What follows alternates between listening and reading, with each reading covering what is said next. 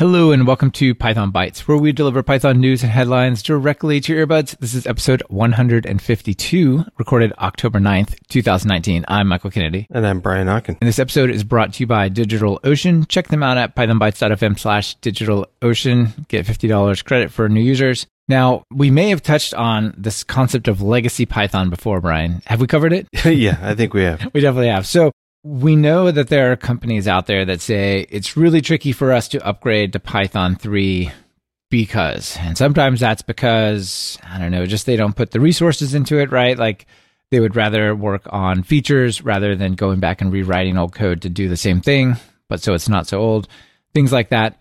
Other times it's because they have a ton of Python code. And we're hearing more and more stories of these companies that have been like, head in the sand, waiting until the very, very last minute to make those migrations.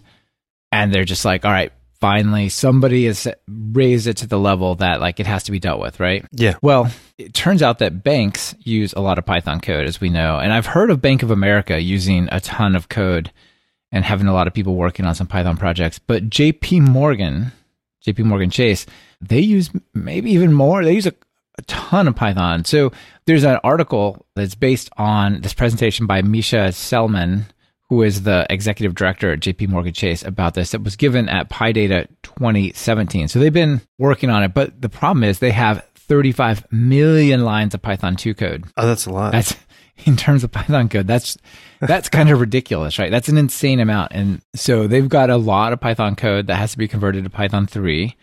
And this is from their Athena trading platform, which is at the core of their business operations, right? So they got a late start to migrating Python 3, and uh, you know people are pointing out this could be a security risk for them, right? Like we saw what happened with Equifax and some outdated things there. Like who knows what the risks are? I think it's probably less than something like uh, the web frameworks that that were out of date at other places. But yeah, they have a, a, lot of stuff that has to be migrated. And internally, they use Python for pricing, trading, risk management, analytics, and even machine learning.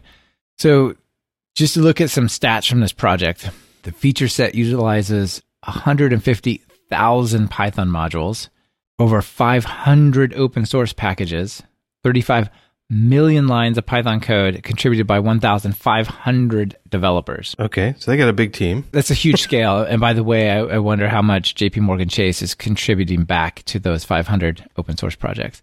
Hopefully some. All right, now it says they're going to miss the deadline, right? That most of the strategic elements are going to be in place by Q1 2020, but they can't do it all. And I know it's probably like a good roadmap for folks, right? Like they don't have to upgrade it all and then release that new thing, right? They can upgrade elements at a time. Yeah. And there, there's a lot of great stories on how folks have done that. I think the probably the Instagram project was the most awesome one I've seen where they didn't even branch, right? They just found a way to seamlessly move from Python 2 to 3 while still running on 2 and then finally flipping the switch.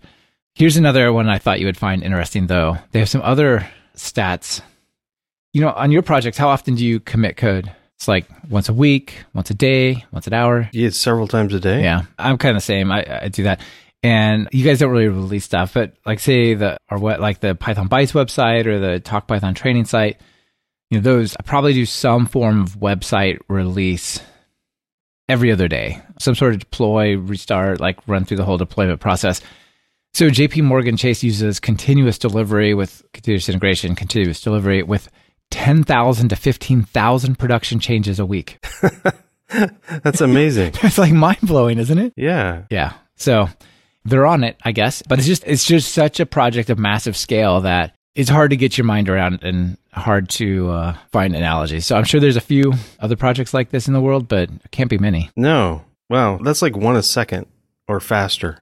it's constantly deploy. I it's got to be microservices and other stuff, right? Otherwise, you're just like how would you go to the website? How would you use the services? Anyway, yeah. quite incredible. All right, well, what you got for our next one? This is just kind of a cool little tool called Organize, and it was suggested from Ariel Barkin on Twitter. And I took a look at this, and I'm I'm going to start using it right away. So it's a a Python based file management automation tool, and the idea is people are lazy with how they save files and download files and whatever. And on my Mac, for example, all the screenshots just show up on the desktop. And then, you know, occasionally I'll just take everything and lump them into a clutter folder or something. But this is a tool where you can give it rules. It's an YAML file and say, have it do things like move all your screenshots from the desktop into a screenshots folder or look through all your downloads to look at the incomplete downloads that you canceled or something. They're still sitting there and just trash those if they're older than, you know, a few days old or something. Like doing things like removing empty files from certain folders, like your download or desktop or other places. One of the examples is to organize your receipts and invoices into date based folders, which is pretty cool because there's macros involved that you can look at the file touch time and, and figure out what date and extrapolate the dates and stuff. And yeah, I always, when I'm paying bills or something, I save the receipt to just wherever in the downloads folder or something. And having this, just running this every once in a while could clean it up and put everything in, in its place. It's pretty cool. It's super cool. You could just put it on like a cron job that runs every five minutes or every minute or something, right? It just goes, whoop. Like, it's got to be super quick. Just looks at the files, yeah. a few folders, and then does some text matching. It's one of those like, you know, automate the boring stuff sort of things that somebody thought, you know, everybody has this problem. So it's nice. Yeah, I like it. I have the same problem with uh, receipts and stuff. I'll get them an email or as a, a PDF attachment, or actually, it's just an email that I'll print it to PDF so that I can save it for taxes. And it, they just like clutter up. Yeah, it's I could totally see just using that. The rules seem like they're rich enough to do that. So yeah, it looks really good. Yeah. Super cool. All right. Speaking of cool, let me just tell you about DigitalOcean. So all of our services run on DigitalOcean. Audio you're listening to now somehow flowed through the DigitalOcean servers to get to you. And they've got all sorts of great options out there. They're simple but powerful. There's not knobs to run absolutely every little edge case, right? You set up the main server that you want to work with. You have spaces, you have hosted databases in MySQL and Postgres, and you even have caching like Redis and things like that. So super nice. Check them out at pythonbytes.fm slash digitalocean and get $50 credit for new users. Highly recommended. Now, this next one is a fun one, and it took me a minute to realize what this was about, Brian. So I realized there's this new PEP, PEP 589 and it allows you to define typed dictionaries, like define a type yeah. that represents a dictionary. Well, it turns out there was already a way to do that, which is why I was confused because there's PEP 484, which has been around for a while, which lets you create a dict of K comma V, which is like here's a dictionary of arbitrary keys and it has maybe integers or it has user objects or whatever, right? So you can define these uniform dictionaries, which is kind of interesting. But this new PEP, it lets you go much farther. And it's proposed by Jukka Letsalo, Lehtosalo, and it's actually sponsored by Guido van Rossum. So remember recently we spoke about Guido and we had this philosophical debate of like, well, he's all about typing these days, but originally typing was like explicitly left out of the language. What what's the story? So here's another typing thing that he's participating in, which I think is interesting. So this is accepted. It's scheduled for 3 8. So all sorts of interesting stuff. And it's, you know, it's coming down the line, right? Soon, actually. So what it lets you do is imagine you have an arbitrary JSON document or an arbitrary Python dictionary, really, but right, like it's super easy to think of like, well, somebody sends me a JSON request and I want to treat it as if I know what's happening here. It lets you actually specify the the shape of those things, both the keys as well as the values and, and potentially nested documents, right? So you might have a JSON object that's got like some values. One of those values might be a list of other JSON documents. You can describe that with this type dict thing. So the way it works kind of caught me off guard at first, but I, I think I like it. So what you do in, instead of just saying, you know, there's a dictionary of like string comma user, you actually create a class which derives from typed dict. Okay. Okay. And then it has fields. It looks a lot like data classes a little bit. So you might have like a name colon str and a year colon int in this thing that is not actually the dictionary, but it is the type that validates the dictionary. All right. Oh, okay. And then you can say it is one of those, right? So I say the example they give is there's a movie. So you say movie colon capital M movie is the name of the class, and then it's just a dictionary. But the dictionary has the name, which is a string value, and a year, which is an integer value, and so on. And then you can actually validate it. And the val the the like static type checker, like MyPy and so on, will if you say movie of director, it'll say no, no, no, you can't set this value into this dictionary because it doesn't have a key called director. Or if you try to set the year to the string 1982, when quotes, it'll say no, no. Then this is a string. It expected an integer. But the the errors come at the type checking time, right? This is a type checking time. Although you know it's totally reasonable that things like PyCharm and VS Code would add edit time checking for this as well because they do for all the other type stuff. Yeah, but it's not a runtime. It's not a runtime thing. Yeah, all the typing stuff. Okay. And this is definitely that way. So you're not like re-implementing the dictionary. You're not creating a dictionary type that is like different. You you create a type which then talks about just a plain dictionary. So quite interesting, actually. Yeah, it does take a little while to look at it and go, does this make sense? But yeah, it does. Right. Imagine you're getting, you're writing an API and somebody's submitting like a JSON post to you and you want to know, is it valid? Right. You could use this basically to validate your schema or at least describe the schema you expect. Yeah, neat. It is neat. Speaking of uh, APIs and new web things, your next one is one of those, right? Oh, I, I got carried down that rabbit hole. No, that's cool. The next one, I was just enticed by the name. So there's a package called Gazpacho. it's just great. It's fun to say. It's fun to eat. But uh, anyway, Gazpacho is a web scraping library, and the goal of it is to replace uh, requests and beautiful soup for most web scraping projects. And I got to tell you, I was going to do. I have some web scraping projects that I wanted to do, and I know that requests and beautiful soup are easy to use and they're super powerful. But the that one example, that one use case where you're just grabbing, like you're just doing a get, then you parse it, and then you find some stuff in it and separate it out.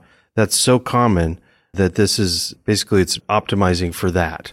There's an example article that I'll link to also that uses Gazpacho to scrape hockey data for the use of uh, fantasy sport use.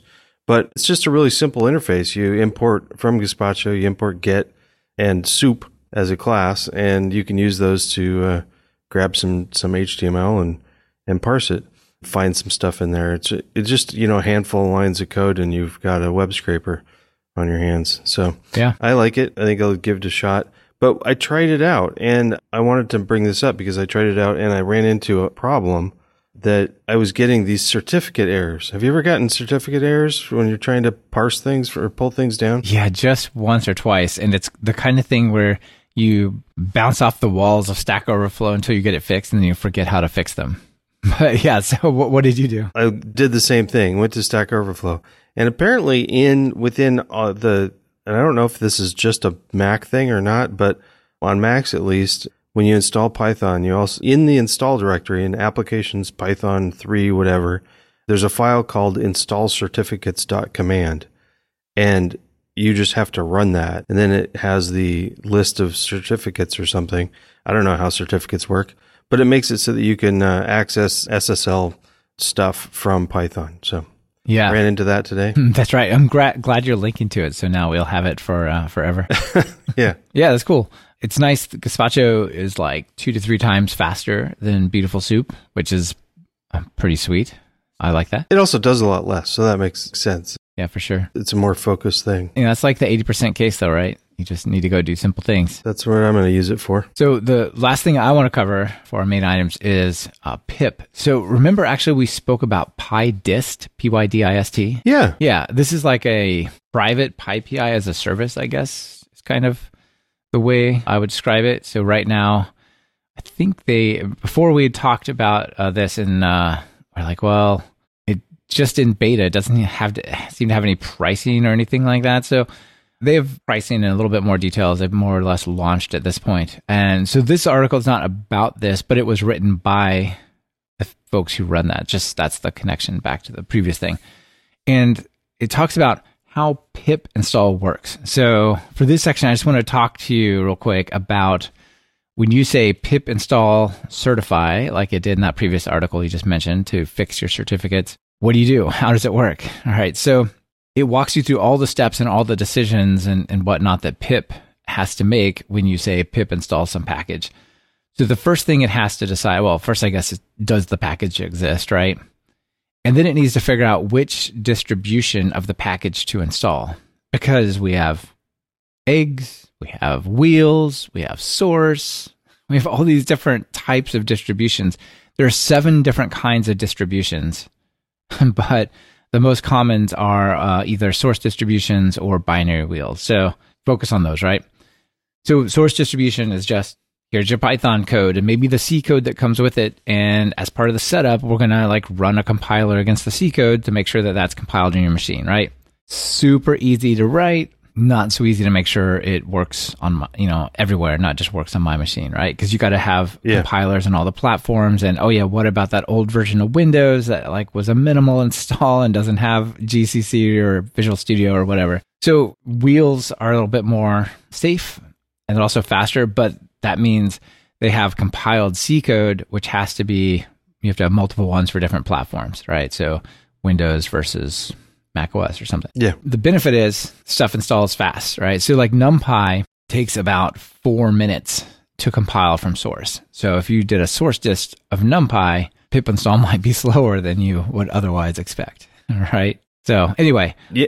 The- yeah. the- a four minute pip oh, install. Yes. That's had- yeah, that's before you even hit the, the dependencies, right? That's the, just the primary thing. Yeah. Yeah. Okay. So it has to figure out which one of those are. And there's actually a known URL. So like pypi.org slash simple slash package name is where you would go.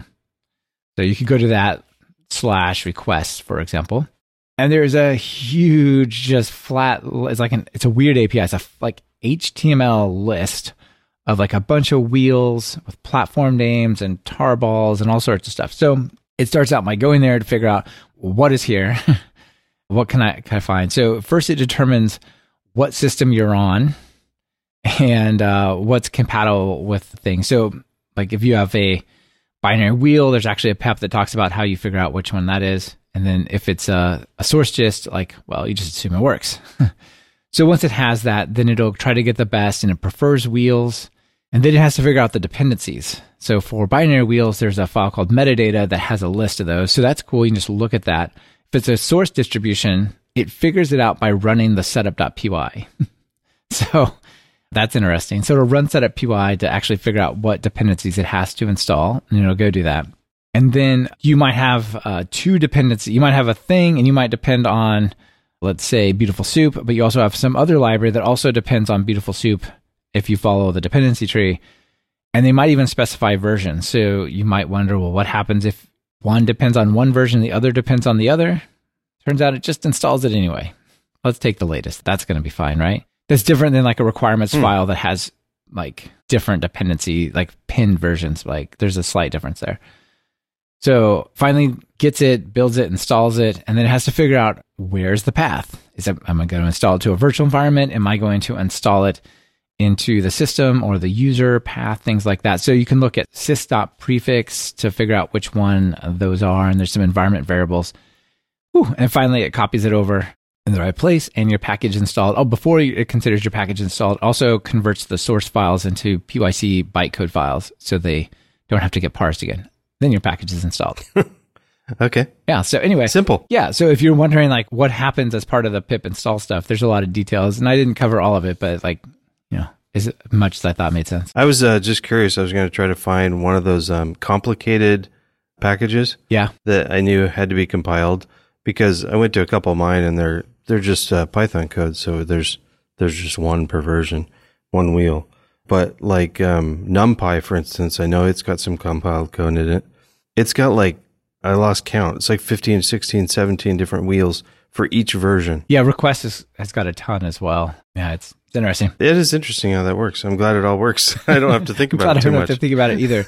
but it turns out there's like a lot of conversation in there about some stuff that is not totally solved even today, right? About trying to resolve the dependencies in a totally predictable way before you start installing anything and, and stuff like that. So it's, it's worth checking out. It's a hard problem. Yep, for sure. But want to finish up with a cool trick, like a zoo trick, a zoo animal trick? Oh yeah, I'm just zoning today. So what? Kevin Markham, he runs. Um, what's the thing he runs? Data school. Dataschool.io. Data School. Yep. Plus, he's a super nice guy. Well, he's doing something neat. That's um, is called uh, Daily Pandas Tricks or Tricks and Tips or something like that. But anyway, we'll get a link to it. He's sending out a a little tip or trick about pandas every day on Twitter, And the page we're linking to has a whole bunch of them already built in. And I like the, the notion of just trying to fit something. Often they're little screenshots, but they're still pretty small. A little lesson of how to do something cool. I just picked out one, which is, um, like, let's say you wanted to re- rename all of the columns in a data frame the same way, like to replace all the spaces with underscores or something. And he just shows you how to do that in a little thing.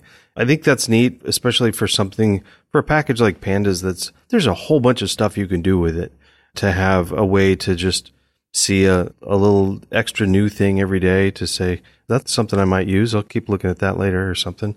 So I don't think we've talked about it before. And I think it's a cool thing he's doing. So wanted to highlight it. Yeah, it's definitely a cool thing he's doing. And pandas is one of those things where it's not always obvious all the little magic that you can do, right? Like if you want to go to the columns and do string operations, just dataframe.columns.str dot apply your operation, right? Like that's after you use it for a while, it's obvious, but maybe not not right away. It definitely isn't to me. Pandas feels a little like magic to me. I'm looking at this going, I would not have guessed that. Exactly. It's it's not obvious, but once you know it, it's like, well, of course that's better than like. there's this saying that if you find yourself looping over things in like NumPy or Pandas, you're probably doing it wrong. One of the nice, fun things I think is um, if you get really good at something, you'll start learning the things that you shouldn't do, but that are fun. and uh, Exactly. some of Kevin's tips are you can do this, it's sort of fun, but don't because it's confusing to other people. But anyway, here's the trick Nice. it's neat that he's including those. It's clever, but too clever sometimes. Cool. All right. So, do you have any uh, extras to share? Oh, not only that we uh, just got finished with our first uh, Python West meetup and last night, and uh, it was both exhausting and really fun. So thanks for uh, helping out with that. Yeah, you bet. Good job putting it together. It came out really well. Everyone seemed to have a great time. There was a totally good turnout. I was blown away that it was actually, you know, basically sold out, not sold out, but booked out on its very first run, which is it's crazy. And people out there listening, if you want to come and give a talk at the meetup and you're willing to find your way to Portland, shoot a message to Brian or me and uh, let us know. That'd be cool. Yeah, would be cool. And then before anybody asks, it was not recorded, so yeah, yeah you have to be here. Yeah. How about you? You got some I- some I- news to share? I got all sorts of stuff. A, a few really quick things. One, I upgraded to Mac OS Catalina yesterday, and uh, so far so good. No major problems. All the Python things seem to be working. So if you're wondering, I did hear that someone out there was having trouble with Miniconda. I don't use Miniconda, so I have no idea about that. Maybe do a Google search if that matters to you.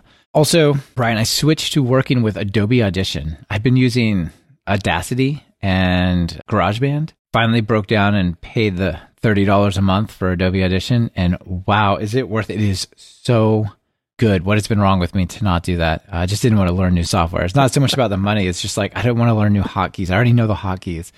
But it's so super good. The reason I bring it up on the show instead of after is if you hear like weird artifacts or something odd in the audio, call our attention to it because there's all these dials and knobs that can like do things like chop off the s's at the end of words if you turn them too far and stuff like that. So hopefully things sound better. If they don't, let us know. And then the two Python related things, really quick. Azure Databricks also is dropping support for Python 2. So just one more brick to fall for uh, legacy Python. the, the Python death clock continues to toll for those who hang on to their Python 2. And uh, the folks over on the VS Code team, uh, Rong Lu in particular, just announced that at PyCon China, they just revealed a cool new Jupyter UI variable explorer and IntelliSense stuff for basically running Jupyter's inside of VS Code. So if you're a VS Code user and you care about Jupyter, check that out. Very cool. Yeah, absolutely. Absolutely.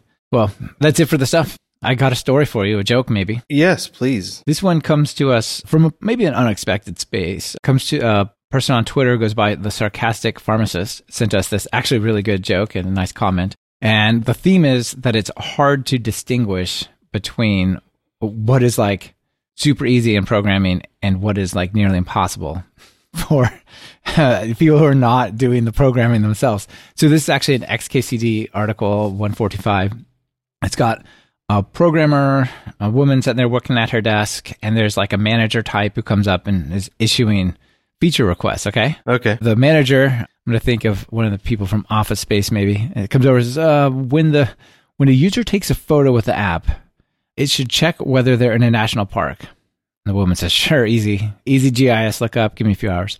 Oh, yeah. And it, it should also check whether the photo is a bird. She says, I'll need a research team in five years. The, the subtitle is uh, in CS. It can be hard to explain the difference between the easy and the virtually impossible. Yeah. so there, there you go. Yeah, I don't know. That Yeah. resonates resonates a lot with me, at least. Yeah, we'll probably get a bunch of the image people telling us that it's like five minutes uh, now with uh, all the new image libraries to do a bird. Yeah, but that's now, right? Like, we probably should. I, I should see if there's a date for this, just to be fair. They don't have dates on these. That's kind of funky. All right. Anyway, well, there's probably some algorithm that figures out the number of the XKCD and maps it back to a date. But yeah, Yeah, but that's funny. Good. cool. All right. Well, great to chat with you as always. Thank you. Yep. Bye. Bye. Thank you for listening to Python Bytes. Follow the show on Twitter via at Python Bytes. That's Python Bytes as in B Y T E S. And get the full show notes at pythonbytes.fm. If you have a news item you want featured, just visit pythonbytes.fm and send it our way. We're always on the lookout for sharing something cool. On behalf of myself and Brian Okken, this is Michael Kennedy. Thank you for listening and sharing this podcast with your friends and colleagues.